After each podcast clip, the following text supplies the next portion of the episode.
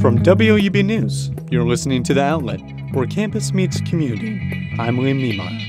And I'm Abby Grisey. Each week on The Outlet, we bring you stories from the Athens and Ohio University communities. This week, we'll be looking into the new collaboration between the Ohio University LGBT Center and WOUB Public Media, and how efforts are being made to highlight LGBT issues in news coverage. We'll wander the streets of Athens to ask people about a subject that has been dominating headlines recently the election. But first, we've explored many topics involving women on campus and in the community so far this semester. And as a final send off for Women's History Month, our co host Abby walked around the Baker University Center on campus to cover the International Women's Day Festival. Those stories and more are coming up on the outlet. Stay with us. International Women's Day takes place every year on March 8th. Our co host Abby looks into what Ohio University did to celebrate the occasion.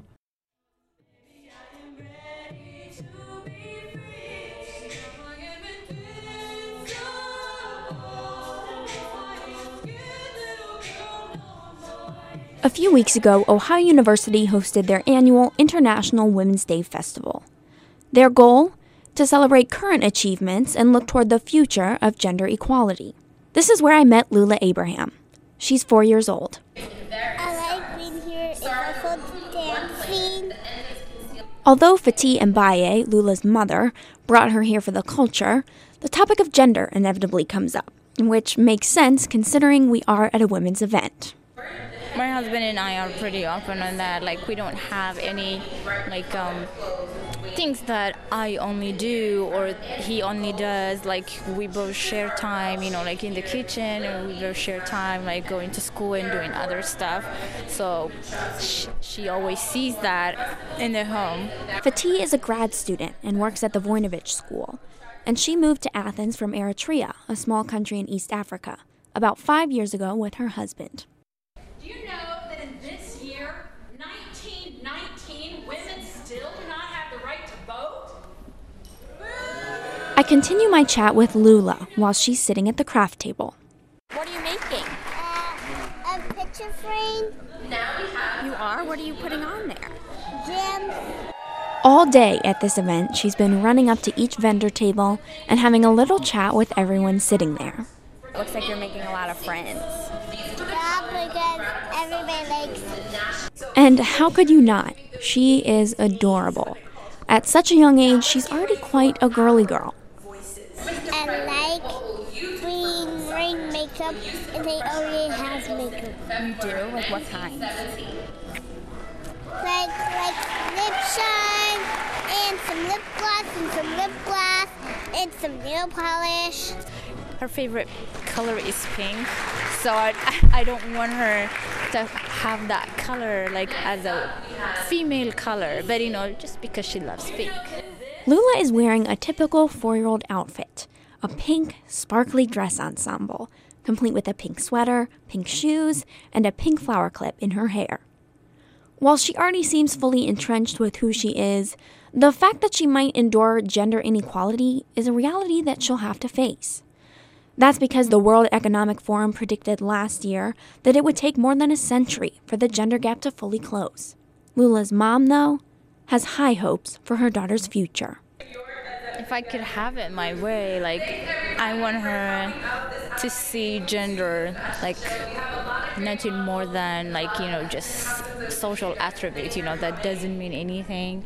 Like it's just like you know that a way that we have you know to differentiate a boy and a girl, but that's it. You know like nothing more than sex.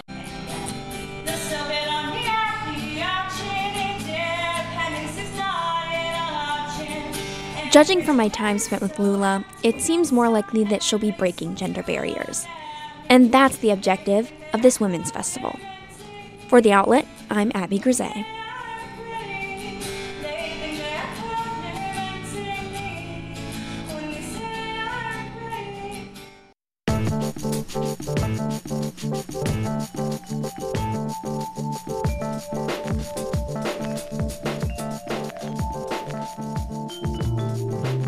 Presidential election is coming up this November, and a lot of media attention is being focused on the candidates.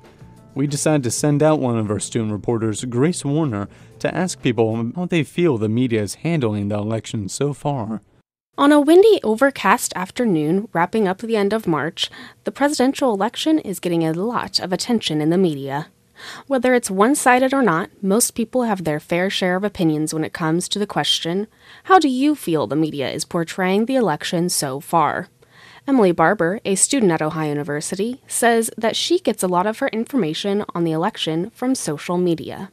I would say that they focus a good amount of the time on sensationalism and you know what people are freaking out about and um, the latest stuff. So I think a lot of it is maybe more surface level, and you have to dig a little bit deeper if you want more information on issues. Frank Norton, an Athens community member, shared his opinion as well.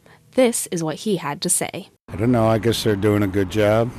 I mean, because our friend Donald Trump is such a provocative person, it seems like, you know, 90% of the stories about him. But um, that's not the media's fault. That's uh, just, you know, what people want, the kind of wild and crazy. Most of the coverage people feel is focused on the competition between the candidates instead of really what they stand for.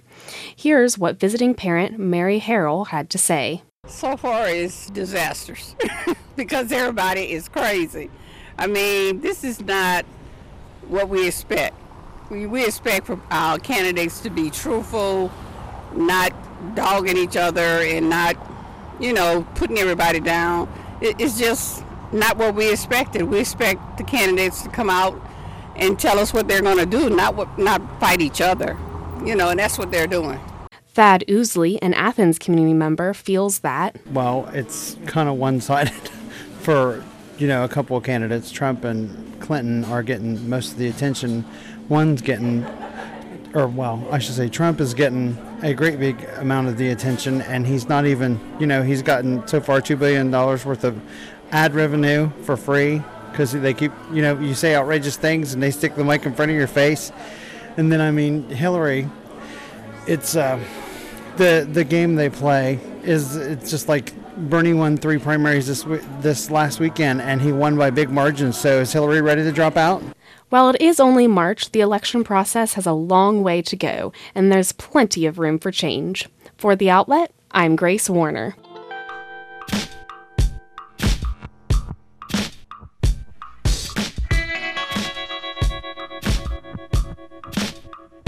With the LGBT movement comes a lot of change, including within local classrooms and in the field of reporting. Our own Aaron Duncan explores a new class being offered in the fall, which will focus on how to report activist issues, specifically those related to the LGBT community.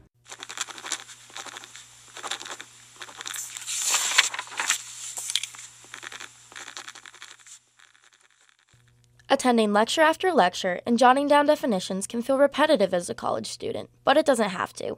With the rising LGBT movement, which stands for lesbian, gay, bisexual, and transgender, comes a lot of change, including within the classroom. The Ohio University Woman, Gender, and Sexuality Studies Department is teaming up with WOUB to create a new class aimed toward LGBT issues and activism. The instructor and creator of the class is Dr. Laura Marzan, who is a visiting assistant professor in the WGSS department.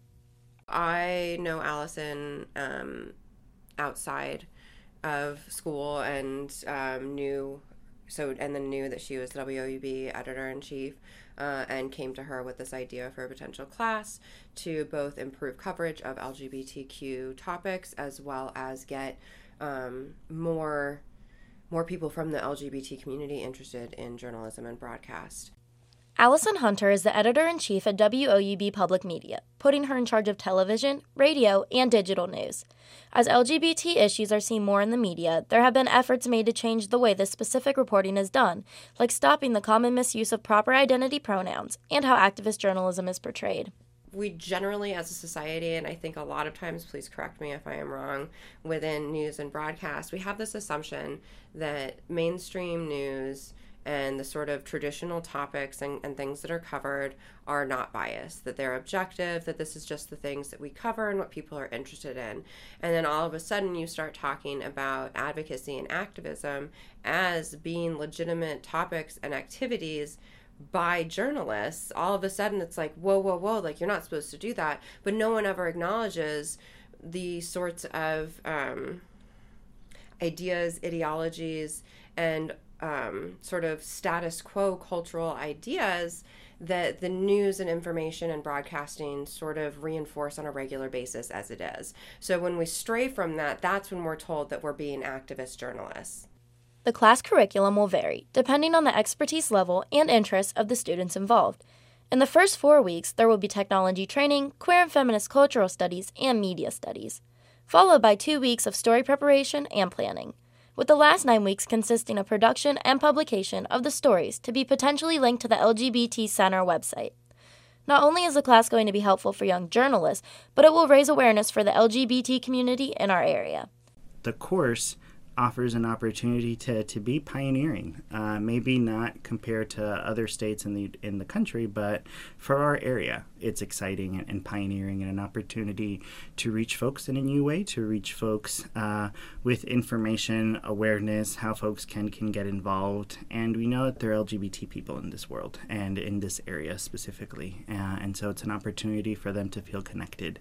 Since the Baker Center has the only LGBT center within a 100 to 150 mile radius for southeastern Ohio and the Appalachian region, it is likely that many people who identify as LGBT feel disconnected from the community. Not everyone's able to get to Court Street. Not everyone's able to get here to Baker Center. And so it's an opportunity to connect with folks and provide support through radio, through uh, news stories, podcasts, webinars, and, and I know that the class is looking at a variety of different things, and so that'll make things more accessible to folks. The course has also gained excitement among activist students at OU. Student staff member and projects coordinator of the LGBT Center, Sarah Grody, is hopeful that the class will increase media awareness and focus of LGBT issues. I think it's a good idea. I think that a lot of misconceptions from L- about LGBT people come from media sources and media outlets. So understanding how to present LGBT people in a way that's like authentic and accurate and respectful is extremely important and something that's all often glossed over in um, media like classes and like um, like journalism classes and similar stuff. So I just think it's a pretty good idea, and uh, I think that might maybe it'll cover some of the issues about stereotypes of queer people in the media. It just seems like it can't possibly do any harm. It can only help the people whose identities are being reported on. While LGBT issues continue to gain momentum, it is important that journalists focus on the value of a message. Everything has meaning, everything has a message, and we have to stop thinking that stories about LGBTQ people, events, ideas, access, services, information are a special topic. They are just as important and valid and um, relevant within our society. And especially, and they can actually have even more of an impact than regular news coverage. With class registration still happening, students looking to add more to their schedule still have the opportunity to sign up for the class, since it is open to anyone and only consists of two students as of yesterday. For the outlet, I'm Aaron Duncan.